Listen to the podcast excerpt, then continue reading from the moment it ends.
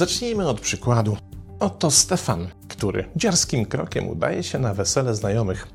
Pachnie i wygląda jak milion dolców, tak się akurat składa. Żeby skrócić sobie drogę, przechodzi tuż obok boiska, na którym jest właśnie rozgrywany mecz żeńskich drużyn piłki nożnej. Grające panie mają, zdaje się, jakąś przerwę, gdyż zupełnie niespodziewanie jedna z nich, jak się okazuje, stara Stefanowa kumpela, chwyta go silnie i zdecydowanie za nadgarstek i wciąga na boisko. Zanim się nasz Stefan zorientował, co się dzieje, stoi oto pośrodku pola gry z wlepionymi weń, rozbawionymi oczyma zawodniczek obydwu drużyn. Teraz autorka całego zamieszania puszcza Stefanową rękę i krzyczy na całe gardło: No gościu, kop ten balon! Zaiwaniaj odnóżami, teleportuj futbolówkę do bramki. Stefan zaczyna wymiękać. No jak to kop, myśli sobie, przecież ja mam trzewiczki lakierowane weselne. No jak wywijaj nogami? Przecież ja pod kamizelką nie mam paska, gdyż mi się w brzuch wrzynał. A spodnie przyszczypnąłem agrafkami to gaci, żeby mi w tańcu nie spadały. A tańczę wyłącznie wolne, bo jak szybko grają, to nie ogarniam. A jak się trzeba teraz szybciej ruszać, to na bank spodnie mi z gaciami zjadą i trzeba będzie przed ludźmi nie tylko oczami świecić. Cóż Stefan ma zrobić? Otóż ma dwie możliwości. Może zostać na boisku i ku uciesze rozbawionych zawodniczek usiłować w swoim pięknym garniaku ganiać za futbolówką. Może też, przytrzymując garścią gacie, w podskokach z boiska zejść w niesławie i dodajmy przy aplauzie tarzających się ze śmiechu zawodniczek. Żadne z tych wyjść nie jest dla Stefana zbyt komfortowe, prawda? Teraz inny przykład. Oto Grażyna na przyjęciu Gosi, która właśnie odciągają na bok, częstuje margaritą, po czym zniża tajemniczo i znacząco głos i mówi: Muszę ci coś powiedzieć, co naprawdę czad, zaraz zobaczysz, tylko wiesz, gdyby się Anka dowiedziała, że ci powiedziałam, to by mnie zabiła. Mówię ci, to jest taki super news, że ci gały wyjdą na wierzch. W sumie Anka to mnie za to dojedzie, ale co tam? No więc słuchaj. Dwa powyższe przykłady wyglądają na skrajnie różne. W pierwszym Stefan został wciągnięty w grę wbrew swej woli. I to w grę, której zasad nie znał. I nie chodzi tu o zasady futbolu, ale o to, co tak naprawdę kierowało jego znajomą, która go w tę grę wciągnęła. Po co on jej tam na środku boiska był potrzebny? Może po to, by jakiejś innej uczestniczce pokazać, że wcale z niego nie jest aż taki chojrak, a może po to, by w najbliższej przyszłości wykorzystać to zdarzenie do jakichś swoich celów. A może jeszcze po coś innego. Zresztą powód takiego wmanewrowania Stefana nie jest równie istotny jak to, że Stefan nie jest w stanie odnaleźć się w grze, dopóki nie pozna jej reguł. Bo to tak, jakby zaprosić kogoś na warcaby i już po pierwszym ruchu na szachownicy oznajmić mu, że to jednak są szachy, a po kilku kolejnych ruchach wyjawić, że to jednak zupełnie inna gra. Kiedy nie znamy reguł, a stajemy się uczestnikami gry, pojawia się zjawisko, w którym to nie my gramy w grę, ale to gra gra nami. Dopiero po poznaniu reguł możliwe staje się odwrócenie tej sytuacji. Zaś obydwa przypadki różnią się przede wszystkim sprawczością, której źródłem jest kontrola. Kiedy gra gra nami, jedno jest pewne, to na pewno nie my kontrolujemy sytuację. A teraz przyjrzyjmy się bliżej drugiemu przykładowi. Mamy tu do czynienia z identycznym mechanizmem, w którym Grażyna jest przez Gosię wciągana do gry. Jeśli na to przystanie, to sam akt aprobaty uczestnictwa w tej grze powoduje, że jednocześnie Grażynie jest odbierana kontrola nad własnym uczestnictwem. Jest bowiem wciągana do gry, której, zupełnie podobnie jak wcześniej Stefan, nie zna zasad, a nie może znać, gdy w grze pojawia się trzeci element układanki, którego zarówno reakcje, jak i motywacje są nieprzewidywalne.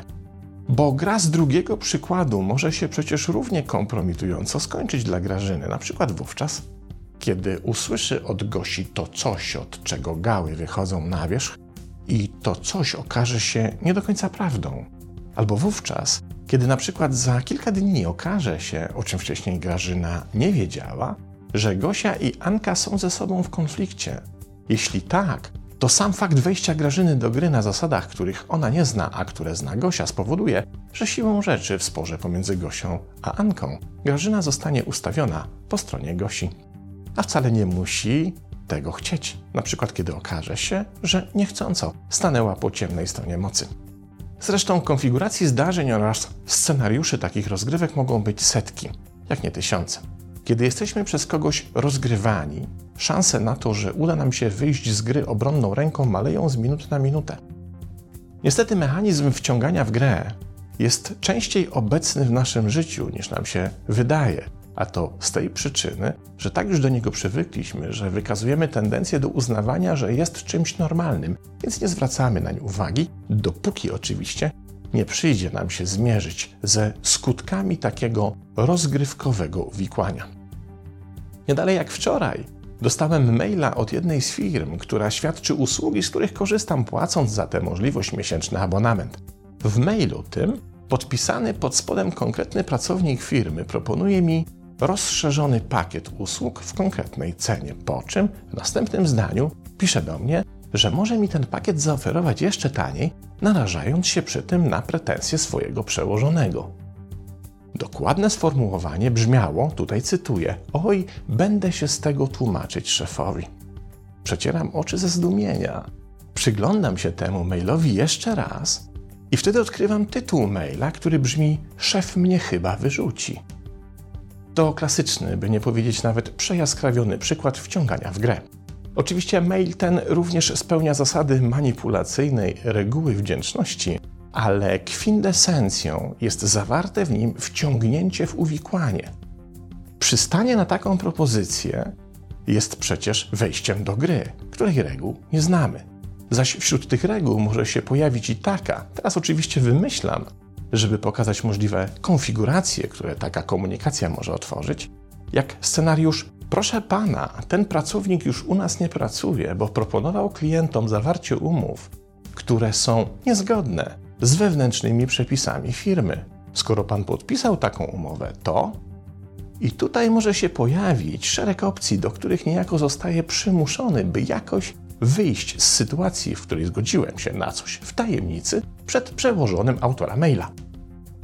To tylko jeden z możliwych scenariuszy i nie trzeba się nagłówkować, by wymyślić ich jeszcze naprawdę bardzo wiele.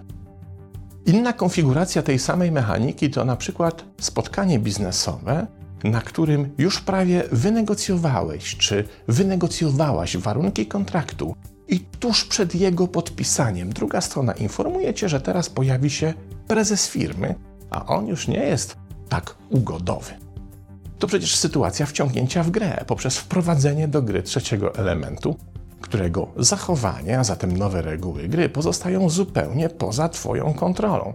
Wówczas to nie Ty grasz w grę, ale gra zaczyna grać Tobą. To mechanika obecna na przykład w relacjach, w których, czy ten przykład kogoś zirytuje, czy też nie, dwoje młodych ludzi wiąże się ze sobą, dogadują się, pojawia się gorące uczucie i plany na przyszłość, i nagle jedna strona relacji mówi: No wiesz, z tymi planami na przyszłość to się tak nie śpiesz, bo najpierw musisz poznać moich rodziców, a z nimi to nigdy nie wiadomo. Czyż to nie ten sam element, co pojawienie się wkurzonej Anki w rozmowie Gosi z Grażyną? Czy zapowiedź prezesa wybierającego się na negocjacje? Czy powyższe przykłady ilustrują konieczność unikania gier? Uciekania od nich jak najdalej, czy też takiej egzystencji, by nigdy w żadnej nie uczestniczyć? Nie.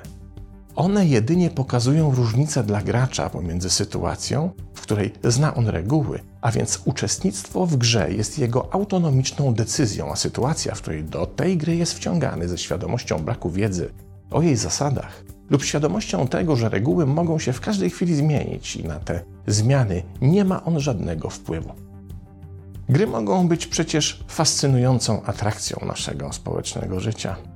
Jednak pod tym warunkiem, że precyzyjnie znamy ich zasady, a to powoduje, że możemy się do danej gry, o ile chcemy w niej wziąć udział, solidnie przygotować. Bo kiedy ktoś lata koło ciebie raz z piłką do koszykówki, raz z rakietą do tenisa, raz stasując karty do brydża, to nie jest gra, tylko życiowy koszmar.